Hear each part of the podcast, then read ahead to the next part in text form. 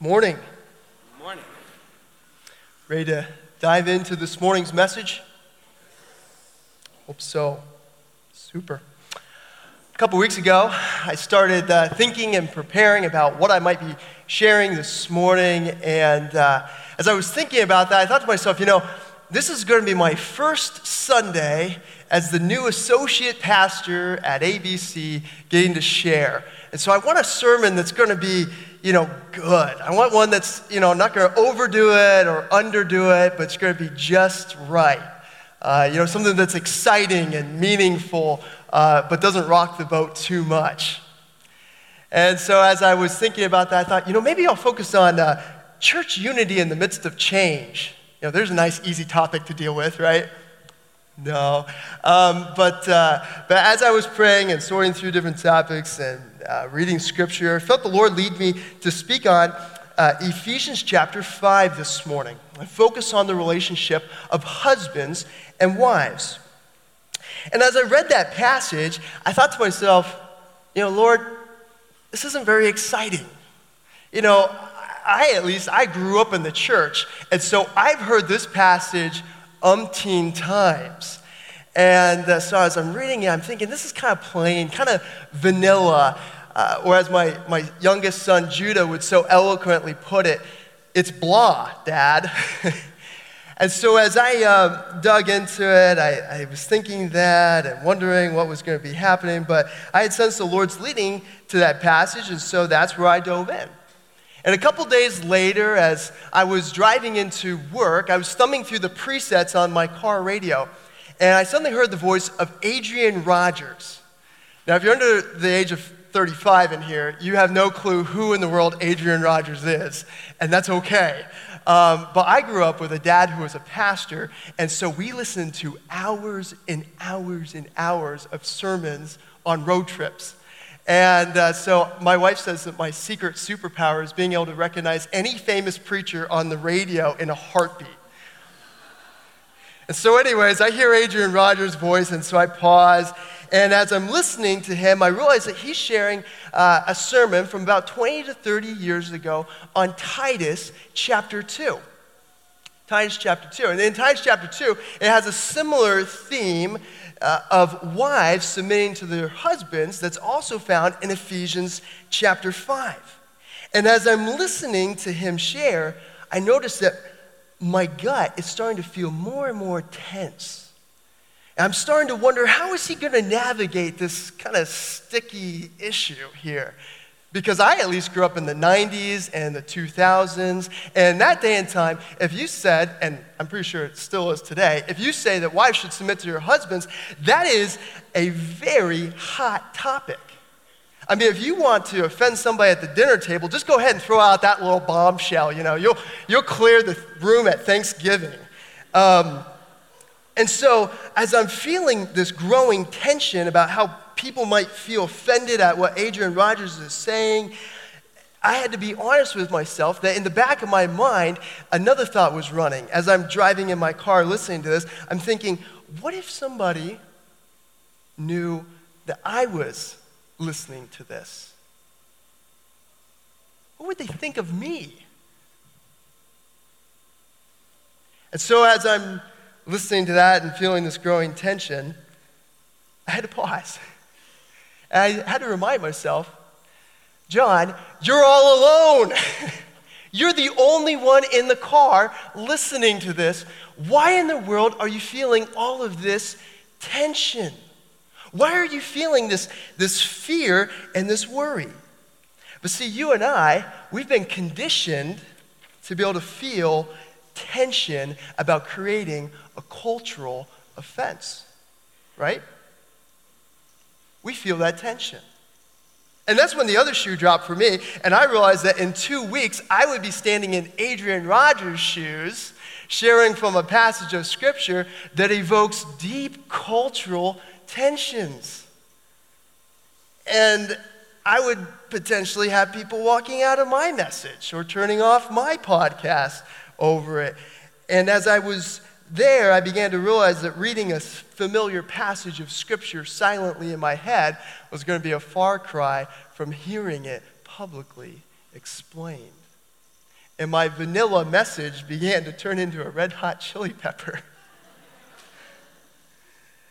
And when you begin to add in the tension over recent court decisions or some of the depressing statistics that we hear from time to time on marriage in general, or we just look at the imperfections in our own marriages, we can begin to feel absolutely paralyzed at the thought of even sharing about a Christian view of marriage. Can't we? Don't we? At the fear and the tension of hurting somebody or offending somebody or feeling hypocritical when it comes to talking about relationships.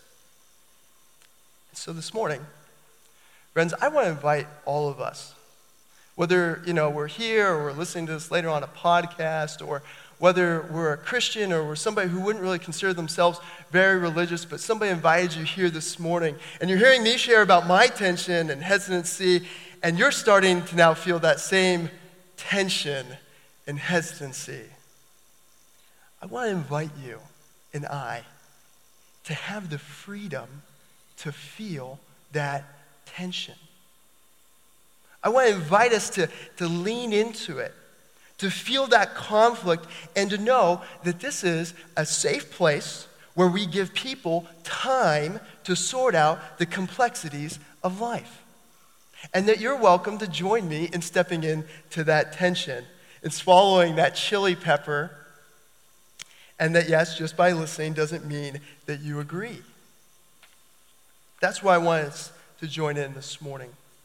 But for many of us, I would say even for most of us, beyond that, beyond that freedom, we have a desperate need and some desperate confusions in our marriages alone. This should be enough to compel us beyond our tensions, beyond our fear, to consider that maybe, just maybe, God is offering us some genuine help and there's no strings attached. That's where I think we find ourselves this morning. But I think it's absolutely fascinating as I look at the text to see that the people that the Apostle Paul in, uh, was writing to 2,000 years ago were facing the exact same cultural tensions that we are today, except for at that day and time, the pendulum had swung to the other end of the spectrum. Broadly speaking, the Apostle Paul was speaking to a very, very patriarchal society where women were treated similar to property. And he was dealing with a culture that had all kinds of relationships from concubines to polygamy to men marrying men to religious prostitution. And it was all normal and common in the ancient world. And so, what Paul writes here would have been extremely upsetting, and I believe even more so upsetting than today to the cultural norm of that time. And he's specifically writing to a group of Christians that have stepped out of that culture. And he has an overarching principle that he's sharing on Christians and relationships. And then he goes into three examples of our daily relationships, one of which is marriage. And he, I think, in the passage, answers for us two major questions that we are constantly walking around with these days. And they're very practical. The first question is what does a good relationship look like? What does a good relationship look like? And the second is what's my part in creating it? What's my part in creating it? And so this morning, let's open up our Bibles to Ephesians chapter 5, verse 15. Open up our Bibles or apps to Ephesians chapter 5, beginning in verse 15.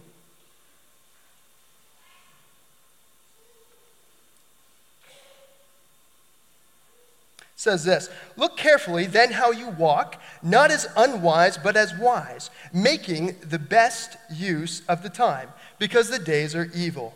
Therefore, do not be foolish, but understand what the will of the Lord is.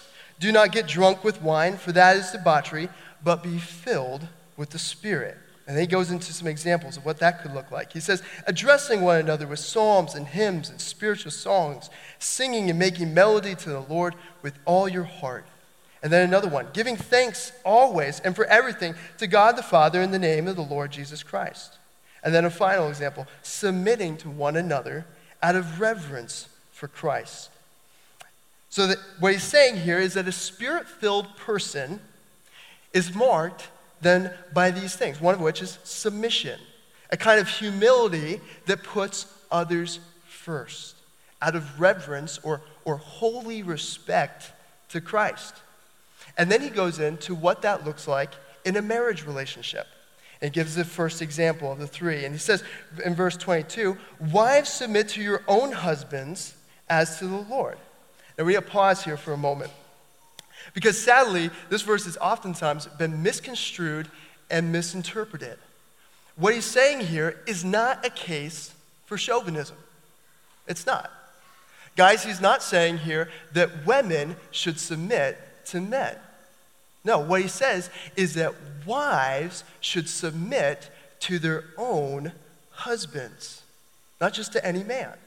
It's specific in terms of this covenant relationship right here. This is what it's calling for. This is what submitting to Christ looks like. And he goes on. He says, uh, For husbands, uh, or I'm sorry, for the husband is the head of the wife, even as Christ is the head of the church, his body, and is himself its Savior. Now, as the church submits to Christ, so also wives should submit in everything to their husbands. Now, we need to make our second note here. When he says the word everything here, Paul is talking about the godly lifestyle that he's just finished discussing in all these previous verses here. Talking about rejecting a former way of life that was sinful and embracing a new way of life. And so that everything here is everything that would be good and pleasing, that would be done out of reverence to Christ. Anything that would be wrong would not be done out of reverence to Christ. And so, to be abundantly clear, a wife should not submit to her husband in doing something wrong. That wouldn't be out of reverence to Christ. Clear? Moving on. Verse 25 Husbands, love your wives as Christ loved the church and gave himself up for her, that he might sanctify her, having cleansed her by the washing of water with the word, that he might present the church to himself in splendor, having without spot or wrinkle or any such thing, that she might be holy without blemish. In the same way, husbands should love their wives as their own bodies. He who loves his wife loves himself. For no one ever hated his own flesh, but nourishes and cherishes it, just as, the Christ, as Christ does the church, because we are members of his body. Therefore, a man shall leave his father and mother and hold fast to his wife, and the two shall become one flesh. This mystery is profound. I'm saying it refers to Christ and the church. However, now in contrast to this great mystery, let each one of you love his wife as himself, and let the wife see that she respects her husband. Here, the scriptures stand as controversial and as complicated and as beautiful as ever. Tim and Kathy Keller point out in their book, The Meaning of Marriage, modern Western readers immediately focus on and often bristle at the word submit. Because for us, it touches on the controversial issue of gender roles. But to start arguing about that is a mistake that will be fatal to any true grasp of Paul's introductory point. He is declaring that everything he is about to say about marriage assumes that the parties are being filled with God's Spirit. Only if you have learned to serve others by the power of the Holy Spirit will you have the power to face the challenges of marriage. This is a different paradigm, friends. The kind of marriage being discussed here is only possible if you've surrendered to Jesus Christ and you are continuing to rely on the Holy Spirit. On our own, it is impossible for this kind of marriage to exist. And so, if you're a follower of Jesus Christ, what our attentions so desperately need is for us to be humbled to recognize the utter relief that Jesus is offering us here. The relief of this is astounding. That you and I cannot simply make a great marriage. We can't pull ourselves up by our bootstraps and pull this thing off. For one, it always takes two to great, make a great marriage. And for a second thing, we won't even have one unless we are fully leaning on the Holy Spirit for help. That is what Paul is pointing out here. And once we've been humbled by God, to be able to say that our way of doing things won't cut it, it's only then that we are able to see what God is offering us. And the Christian model of marriage, then, if you will, is that with God's help, our relationships should reflect His work. Our relationships should reflect His work. This is the overarching principle that the Apostle Paul is putting forward here. That for husbands, how Jesus relates to us is to be similar to how we relate to our spouse. A husband who is humbling himself to love and to sacrificially care for the needs of his wife is attractive, in God's eyes at least, right? For wives, how we are relating to Jesus should be similar to how we relate to our husbands. A wife who is humbling herself to respect and follow her husband's, husband's uh, leading is beautiful in the eyes of God, in the eyes of everyone else. This is profound. That's what Paul calls this profound. That reflects Jesus' work with the church. Utter submission through loving, utter submission through respecting.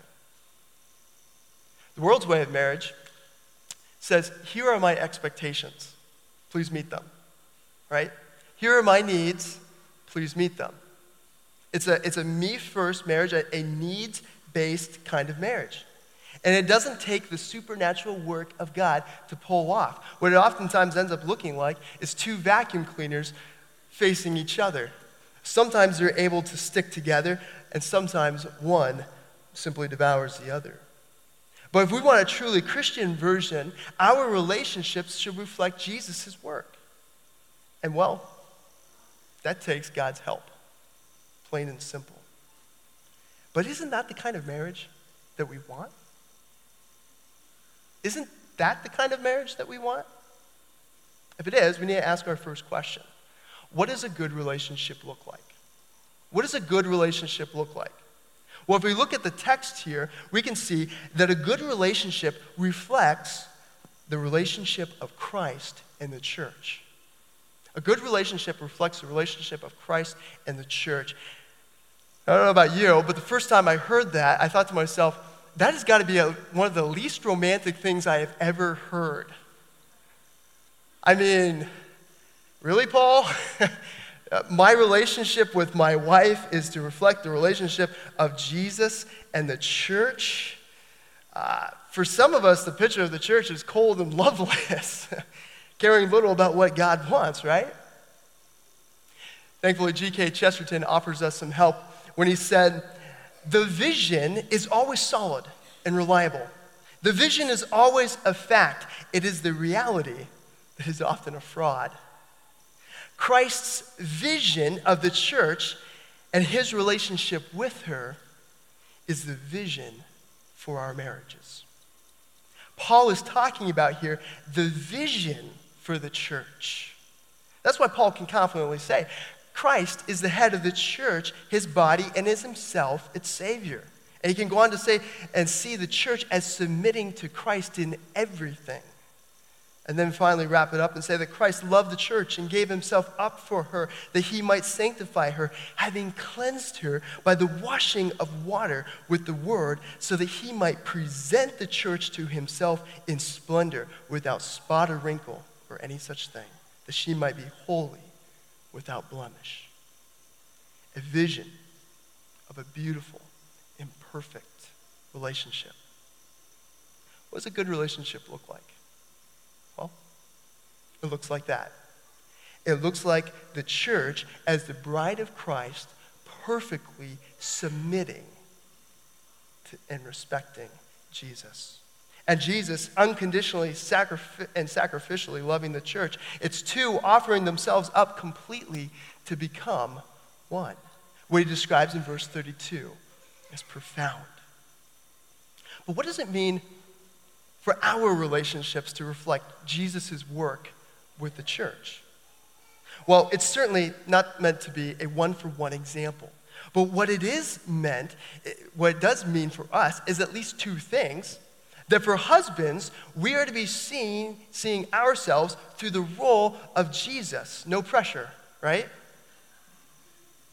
That you are called to unconditionally love your wife through sacrificially caring for her. That's what the verses of 25 to 28 are all about, and what would have been absolutely rocking to the Ephesians that Paul was writing to. And I think it still moves us today. So let me ask you, husbands, are you sacrificially caring for your wife? Is your love moving in the direction of being unconditional for her? That's the call. And I don't know about you, but I found that challenging this weekend as I studied it. And for wives, their role is seen through the perfect church. Again, impossible without the Holy Spirit. But it means that you are called to unconditionally submit in respecting your husband's leadership in anything that is good and godly. And in real life, this cha- challenge shows up everywhere. I mean, it's, it can be brutal, right? Uh, when uh, my wife and I were first married about six years ago, uh, Pastor Brian actually did the ceremony. And he did this beautiful ceremony. He doesn't think that grooms are listening, you know, to his messages. Um, but I remember, I mean, he talked about me leading my wife, me providing for my wife. And I got distracted on the third point, but it was really good. And, um, and we got, we set our vows, and it was a beautiful October day, and we went off on our honeymoon. And, and I remember it was the day that we got back from our honeymoon uh, from Door County and moved out to Washington. It was the day we got there that the first reality check came in. And it came in literally in the form of checks. Uh, we had uh, received some different gifts from our wedding, and uh, we went down to the Bank of America ATM to deposit them. And back in the day, that was when the ATMs were just starting to take checks. And so we'd take them one at a time, you know, and then process it, and then, you know, you do it all over again. Well, while we were there depositing these checks, out of nowhere, this huge line forms behind us. I mean, there's suddenly like five people behind us.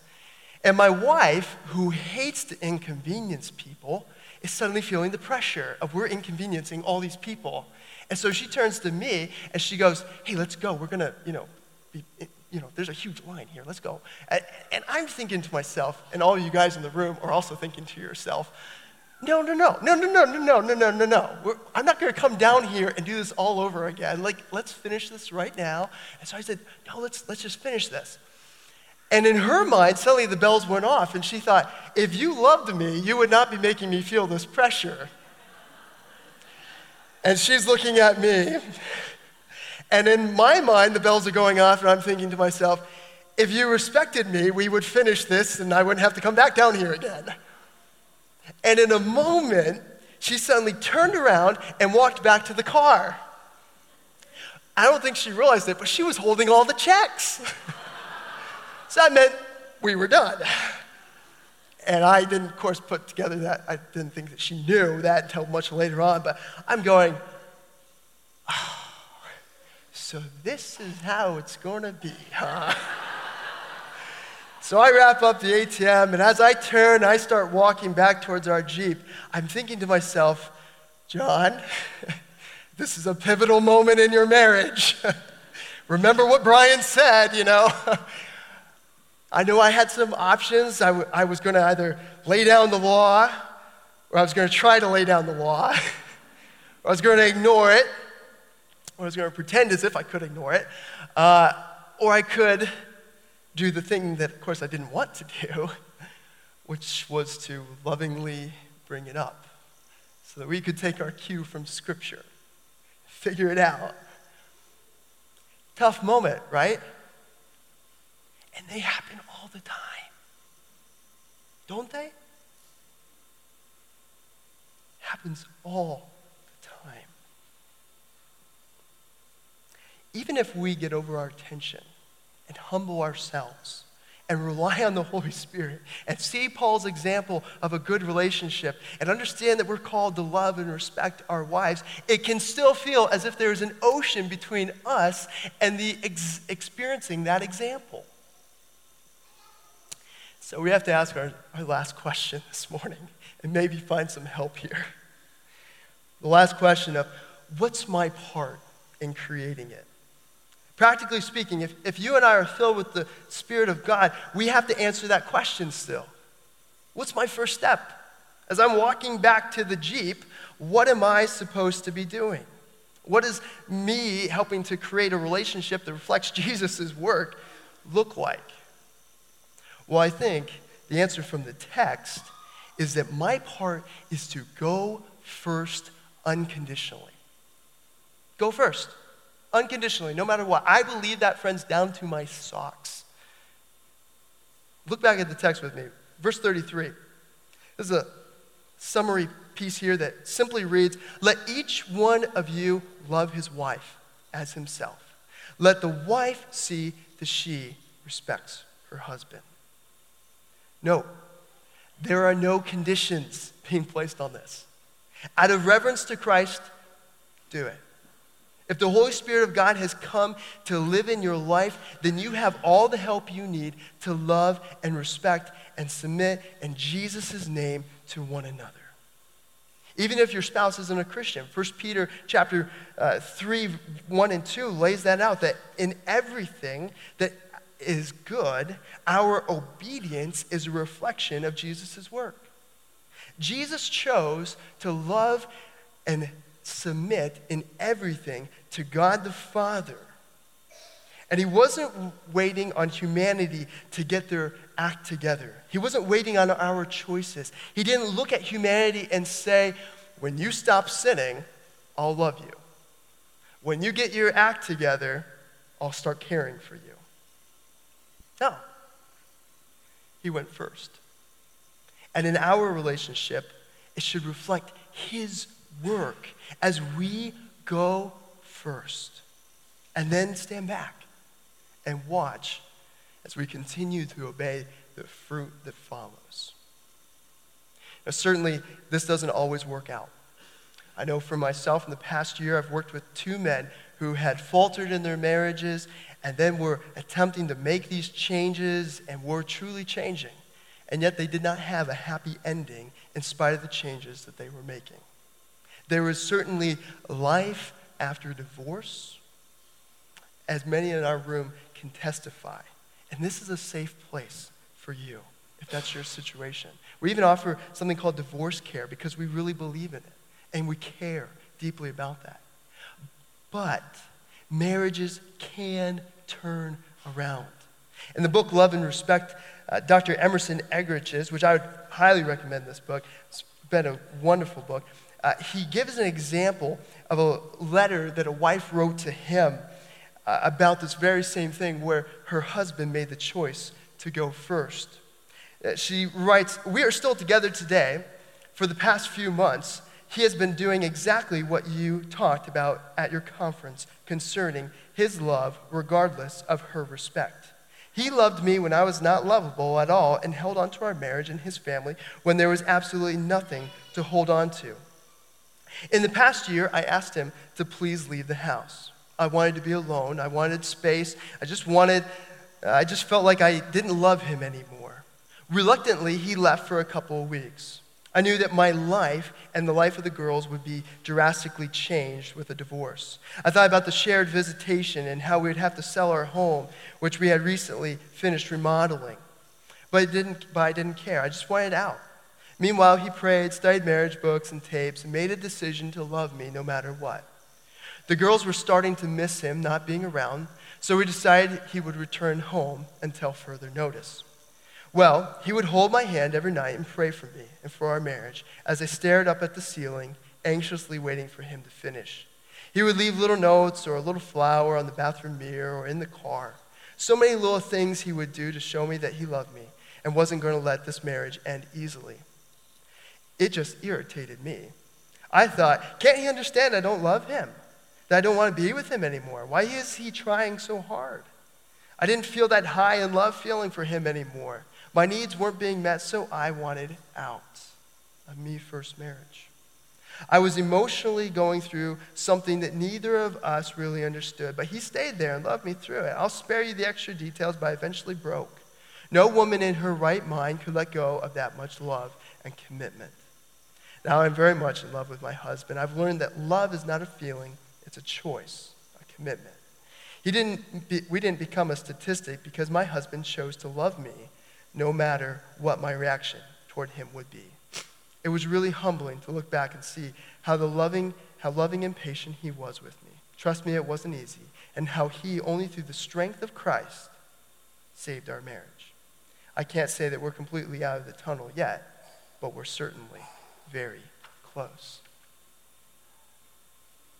If you make the decision to go first and relying on the Holy Spirit to show love and respect, you are going to reflect the work of Jesus Christ in your relationship.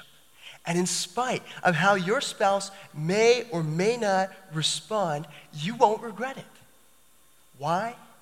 Because you will be reflecting Christ. And you'll be doing it out of obedience to Him. And He is always worth it. Amen? Let's pray.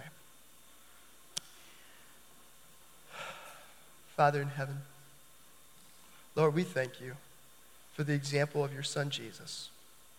That through his good news of what he did for us at the cross, of his life and death, his resurrection from the grave, we find our example for life. That in all of this, this is where we stand in the life, death, and resurrection of your son Jesus. In our marriages, have the opportunity to reflect that. And Jesus, says, we feel wholly inadequate for the task at hand, would you fill us afresh with your Holy Spirit, knowing that the outcome rests beyond us, that it's outside of our control, but the obedience to you is what you have called on us to do. And we lay everything else aside. We lay down every other burden, and we ask for your help to obey you in Jesus' name.